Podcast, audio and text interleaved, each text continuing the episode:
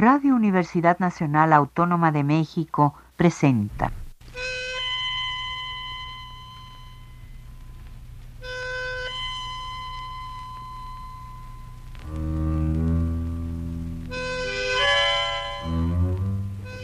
Cien años de tango.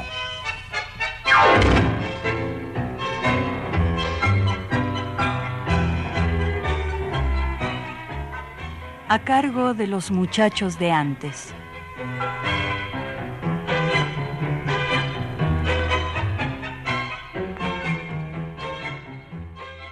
Buenas tardes, amigos tangueros de todos lados. Bienvenidos una vez más a su programa 100 años de tango.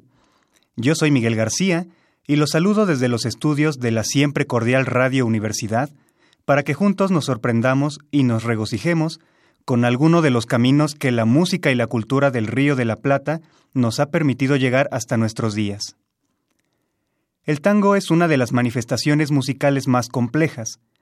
Su origen popular y la sofisticación que ha adquirido con el paso del tiempo le otorgan un cariz enigmático, pues el resultado de esa mezcla y las innovaciones que le han aportado tantas generaciones de músicos, así compositores como instrumentistas, directores, arreglistas y orquestadores, es un tipo de música cuyo espectro estilístico parece infinito.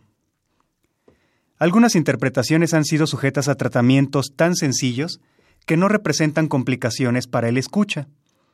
Otras contienen modificaciones, efectos, experimentos e incluso la anexión de instrumentos ajenos a la formación tradicional. Es un hecho que cada época hace búsquedas distintas. Sus preferencias y sus gustos cambian, por ejemplo, la versión de Vicente Greco para el tango Hotel Victoria, de 1910, es muy distinta a la del Sexteto Mayor, grabada en 1977. Ambas obedecen a propósitos diferentes y echan mano de los recursos de los que disponen según la época que les tocó. Este ejemplo tan sencillo y evidente nos sirve para notar el tremendo progreso que el tango alcanzó en tan solo medio siglo.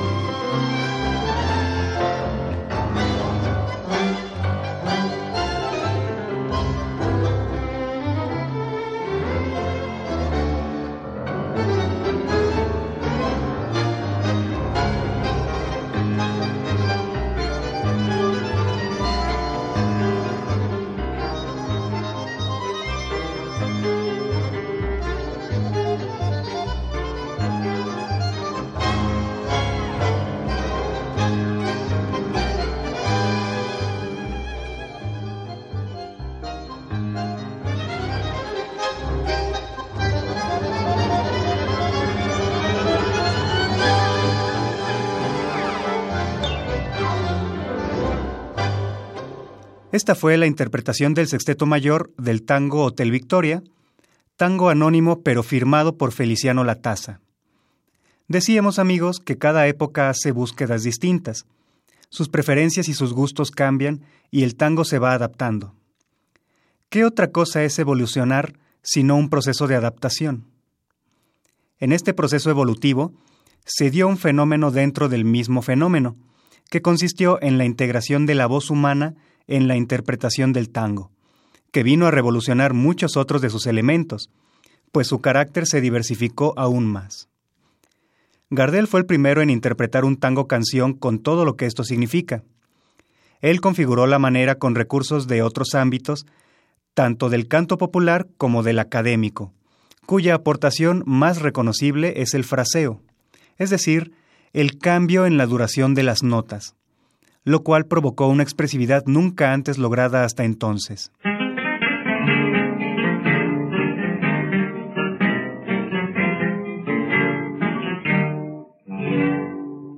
Rencor, mi viejo rencor, déjame olvidar la cobarde traición. ¿No ves que no puedo más, que ya me has secado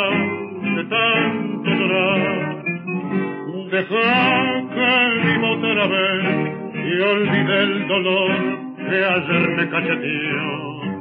Rencor, yo quiero volver a ser lo que fui, yo quiero vivir. Este odio maldito que llevo en las venas, que amarga la vida como una condena, el mal que me han hecho es herida abierta que me inunda el pecho de rabia y de hiel. La odian mis ojos porque la miraron, mis labios la odian porque la besaron, la odio con toda la fuerza de mi alma y es tan fuerte mi odio como fue mi amor. Rencor, mi viejo rencor, no quiero sufrir esta pena sin fin. Si ya me has muerto una vez, ¿por qué llevaré la muerte en mi ser? Ya sé que no tiene perdón, ya sé que fue vil y fue cruel su traición. Por eso, viejo rencor, déjame vivir por lo que sufrí. Dios quiera que un día la encuentre en la vida, llorando vencida su triste pasado, para echarle encima todo este desprecio que babea mi vida de amargo rencor. La odio por el daño de mi amor deshecho y por una duda que me carga el pecho. No repitas nunca lo que voy a decirte, rencor tengo miedo de que seas amor. Por eso, viejo rencor, déjame vivir por lo que sufrí. La voz de Carlos Gardel nos dejó el tango Rencor, de Charlo y Luis César Amadori, en el cual hemos podido apreciar los alcances de su fraseo. Algunos músicos llegaron a emplear este fraseo vocal gardeliano para aplicarlo a sus propios instrumentos. Se habla específicamente de Pedro Mafia y Pedro Laurens, el dúo de bandoneones legendarios que juntos hacían parecer que dentro de la orquesta de Julio de Caro había otra orquesta. Estamos hablando de los primeros años 20, ya asimilados los avances impuestos por artistas inquietos de la categoría de Osvaldo Fresedo, Enrique Delfino o Juan Carlos Cobian. A continuación escucharemos Qué noche, composición de Agustín Bardi, en la que podremos escuchar aquellos solos fraseados de bandoneón de Pedro Laurens en el sexteto de Julio de Caro.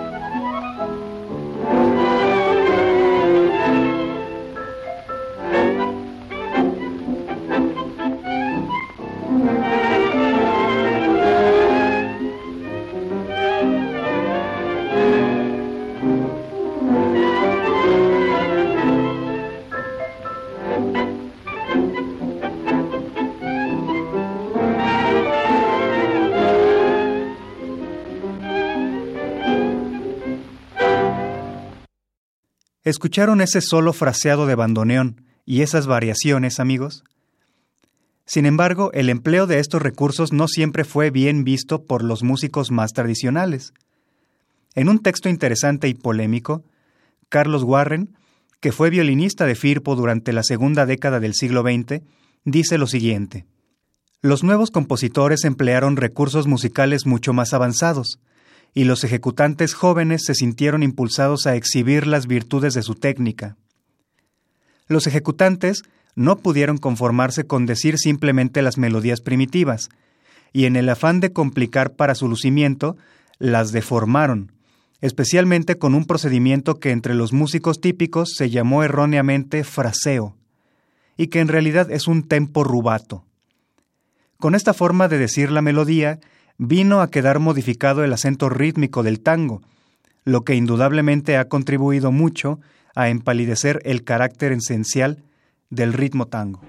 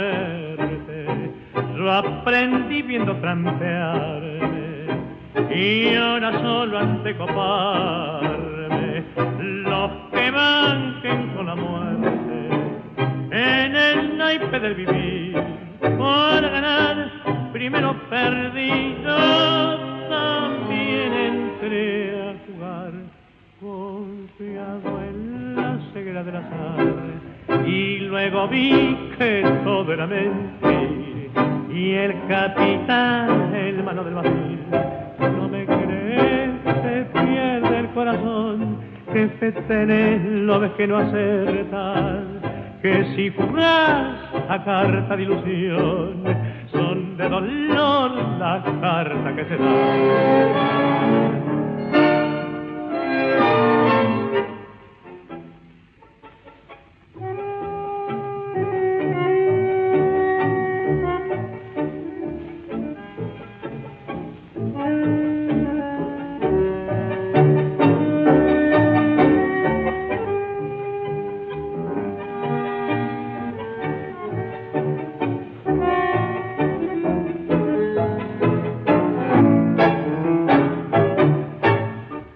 Acabamos de escuchar el tango Suerte Loca, de Anselmo Ayeta y Francisco García Jiménez, a cargo de la orquesta de Aníbal Troilo, con ese exquisito fraseo final de bandoneón y la voz inconfundible de Francisco Fiorentino.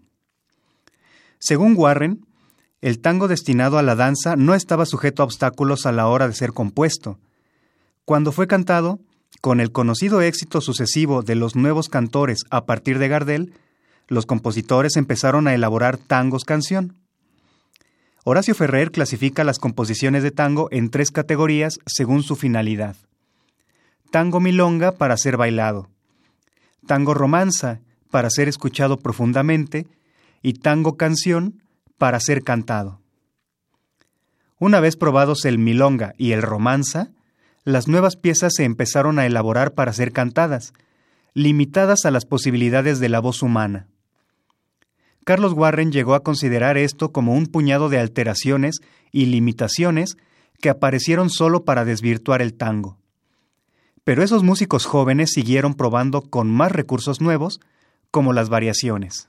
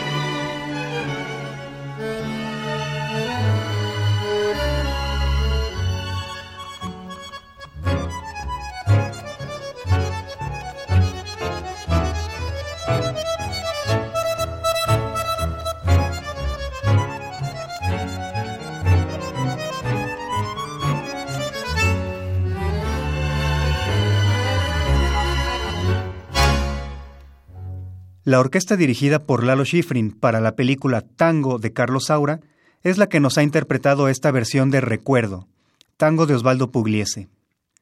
En una variación, dice Patricio Villarejo, renombrado violonchelista del tango, se conserva la estructura armónica, pero se realiza una modificación de la melodía original multiplicando la figuración.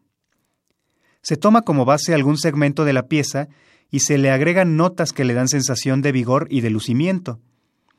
En la mayoría de los casos, es producto de la inspiración del arreglista, pero en algunos está incluida en la composición original, como sucede con Recuerdo de Pugliese o Amurado de Pedro Laurens, y esta última resalta por la ejecución de dos variaciones de bandoneón, la primera con mano izquierda y la segunda con derecha.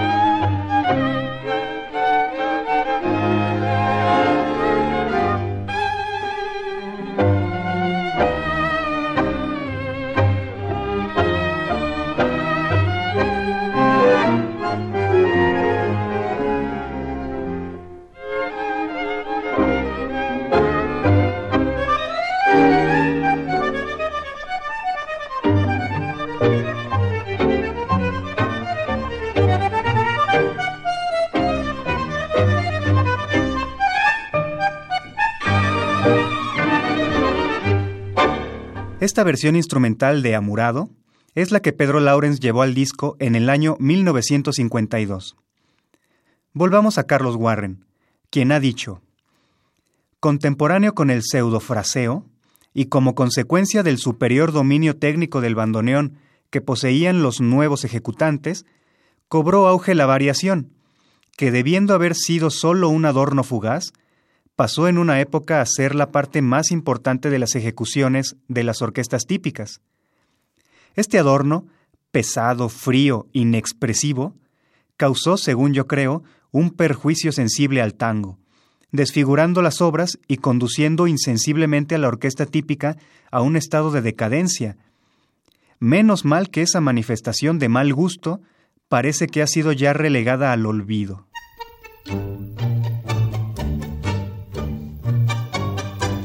Café Domínguez de la vieja calle Corrientes que ya no queda. Café del cuarteto bravo de Graciano de Leone. A tus mesas caían Pirincho, Arola, Firmo y Pacho a escuchar tus tangos.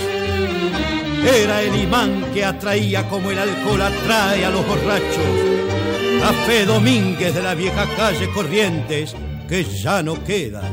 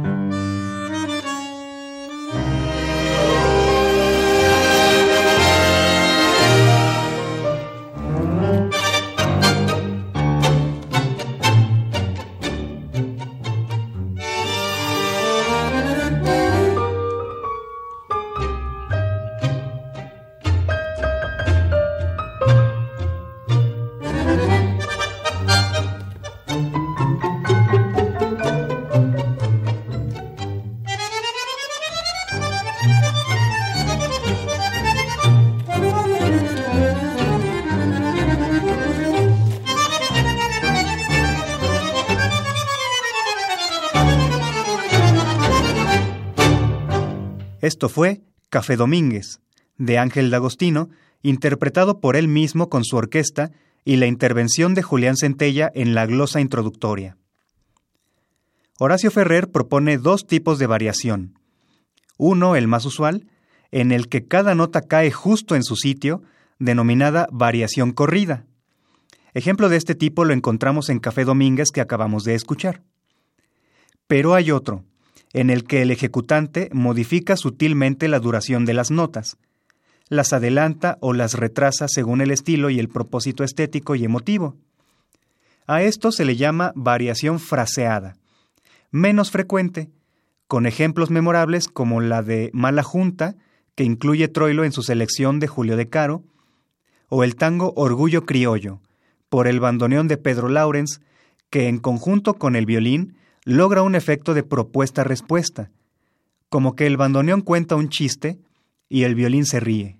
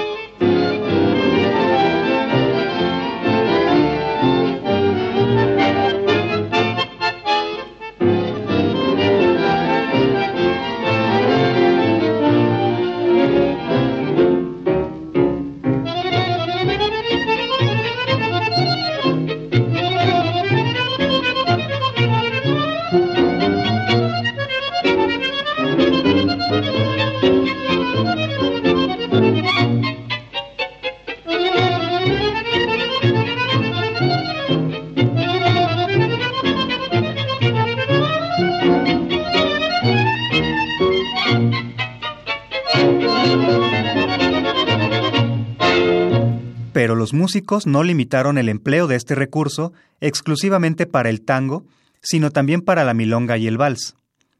Darienzo, por nombrar solo a uno, solía darle término intenso a sus milongas, y lo mismo Biaggi en sus valses, con sus variaciones vertiginosas.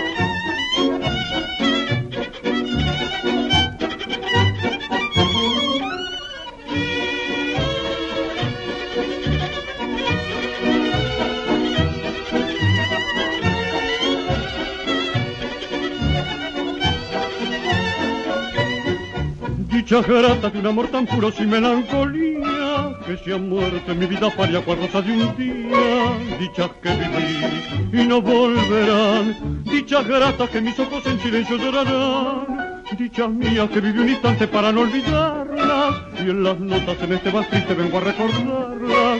Dichas de mi ayer, que murió y se fue, dichas gratas que a vivir de nuevo ya no volveré.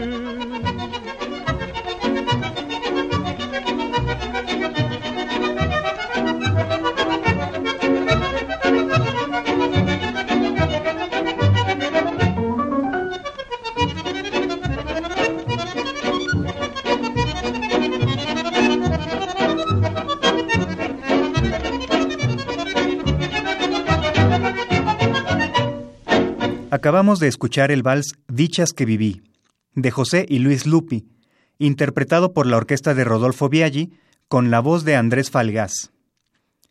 Aunque la mayoría de las variaciones recaen en el bandoneón, ciertamente existen versiones que le dan paso a cualquiera de los instrumentos para resaltarlos en esa especie de lucimiento solista. Recordemos la variación para el fuelle de Quejas de bandoneón en la versión de Aníbal Troilo. Para piano, que realiza Rodolfo Biaggi en Lágrimas y Sonrisas, para violín, que incluyó Alfredo de Angelis en varias de sus interpretaciones, como 9 de Julio o El Choclo, o la de contrabajo, en la memorable versión de Pugliese para Canaro en París de 1949. Hasta la voz humana ha sido objeto de variación con dos ejemplos en particular. Recuerdo en la versión cantada de Osvaldo Pugliese o Mi Dolor, de Marcucci y Meaños con el sexteto tango. Ambas con la voz de Jorge Maciel, en lo que algunos expertos han calificado como exceso.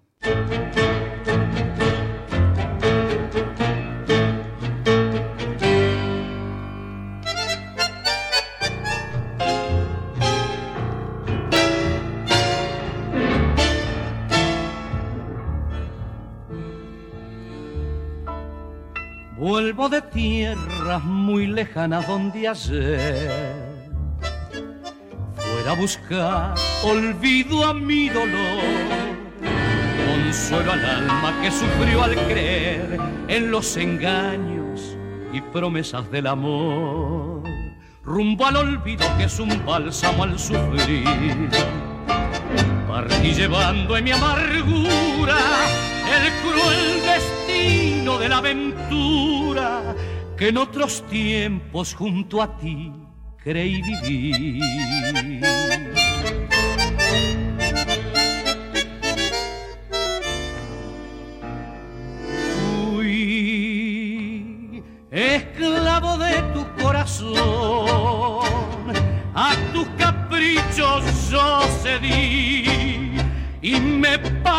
amarte con traición.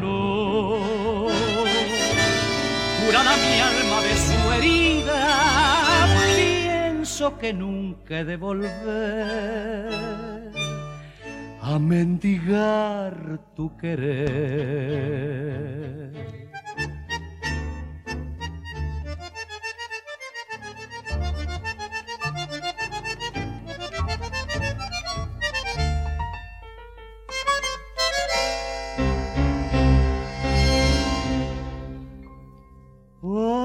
Allá yo aprendí tantos pesares, olvidar que el amor no vive en mí ni la pasión que fue mi mal sin tu querer. Mi pasión te ignora y mi sinsabor, mi dolor te alejó con el milagro de esperar alegre. Mi alma renació, mi ambición fue lograr un nuevo amor hecho de fe para matar mi soledad.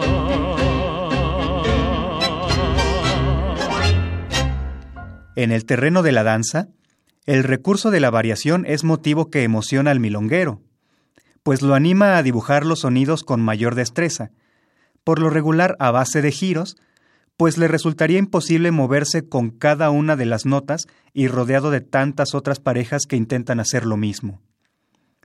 Los bailarines de escenario han aprovechado las variaciones para ejecutar movimientos ágiles, los invita a explorar nuevas posibilidades dancísticas y así crear un clímax coreográfico. Inclusive, actualmente la preferencia por la variación ha dado origen a competencias en las cuales lo que se baila es exclusivamente esa parte de la pieza.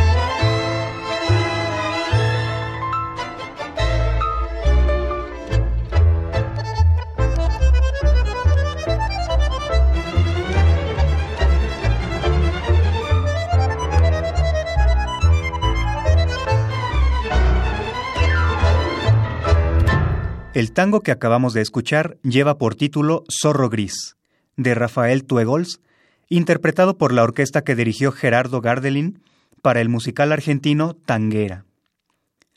El recurso de la variación es relacionado con el final de las piezas musicales por la intensidad que manifiesta, pero puede aparecer también al inicio o en medio, según el mensaje interpretativo que desee expresar el director, como escucharemos a continuación.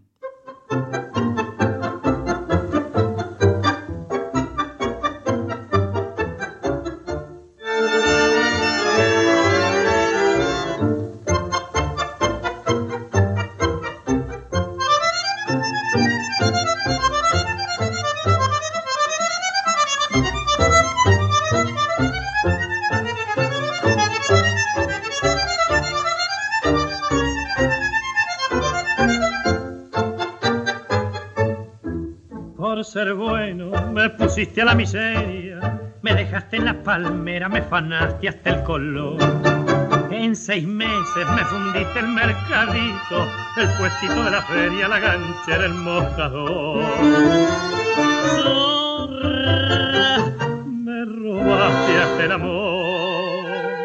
Ahora tanto me asusta una mina que si en la calle me afila me pongo al lado del botón.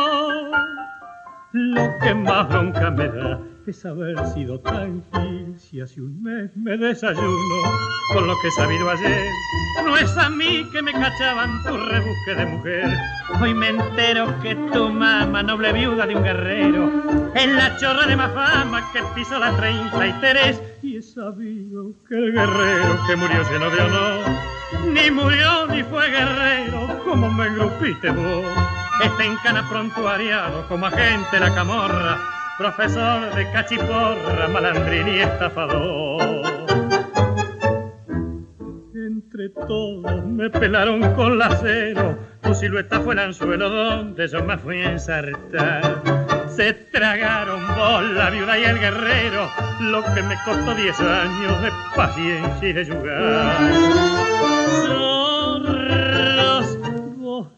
vieja y tu papá cuídense porque anda suelta. Si los cachalos da vuelta, no le da tiempo a rajar. Lo que más bronca me da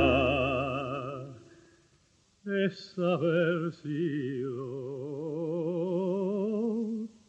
tan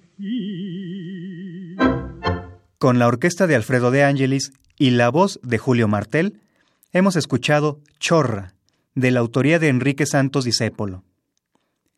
Vayamos de vuelta al texto de Carlos Warren, quien lo concluye así. Si tanto estos procedimientos, empleo abusivo de tresillos de negras, empleo continuado de síncopas, etc., como los adornos y variaciones, son empleados sobriamente y con un cuidadoso criterio selectivo, pueden contribuir a dar colorido a la ejecución, pero tomados como alimento integral del tango, como su fachada principal, solo consiguen disfrazarlo, destripar el tango, sin aportar con estos rebuscamientos pseudomusicales ninguna contribución a la buena música.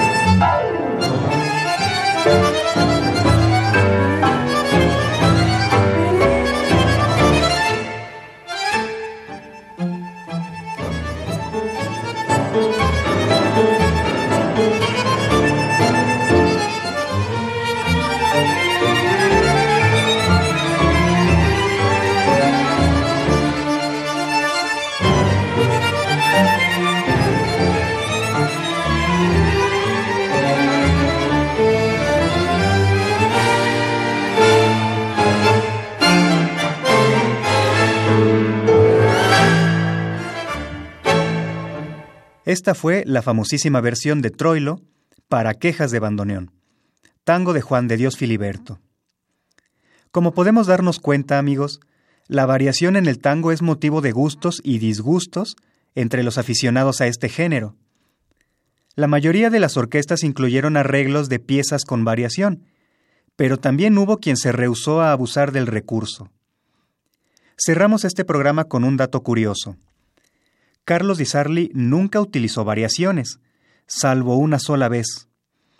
Sus músicos, cansados de tocar tan sencillo siempre, idearon una variación fraseada a escondidas del director, que no era aficionado a ellas.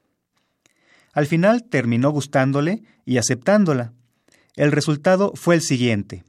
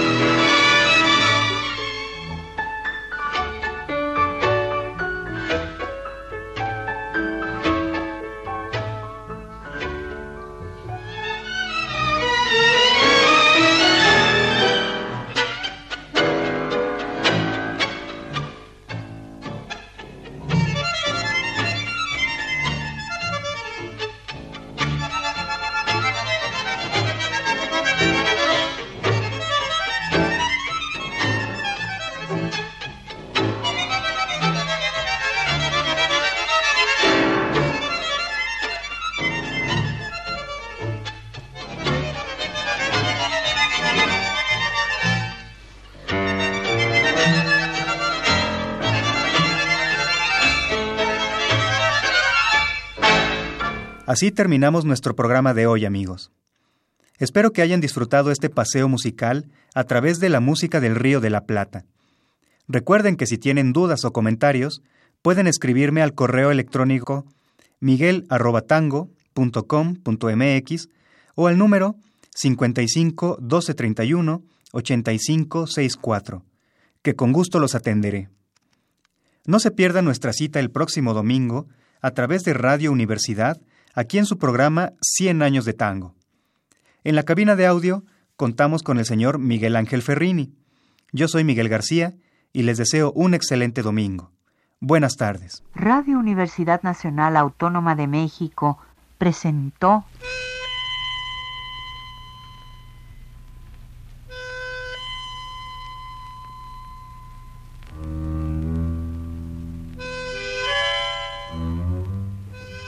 Cien años de tango.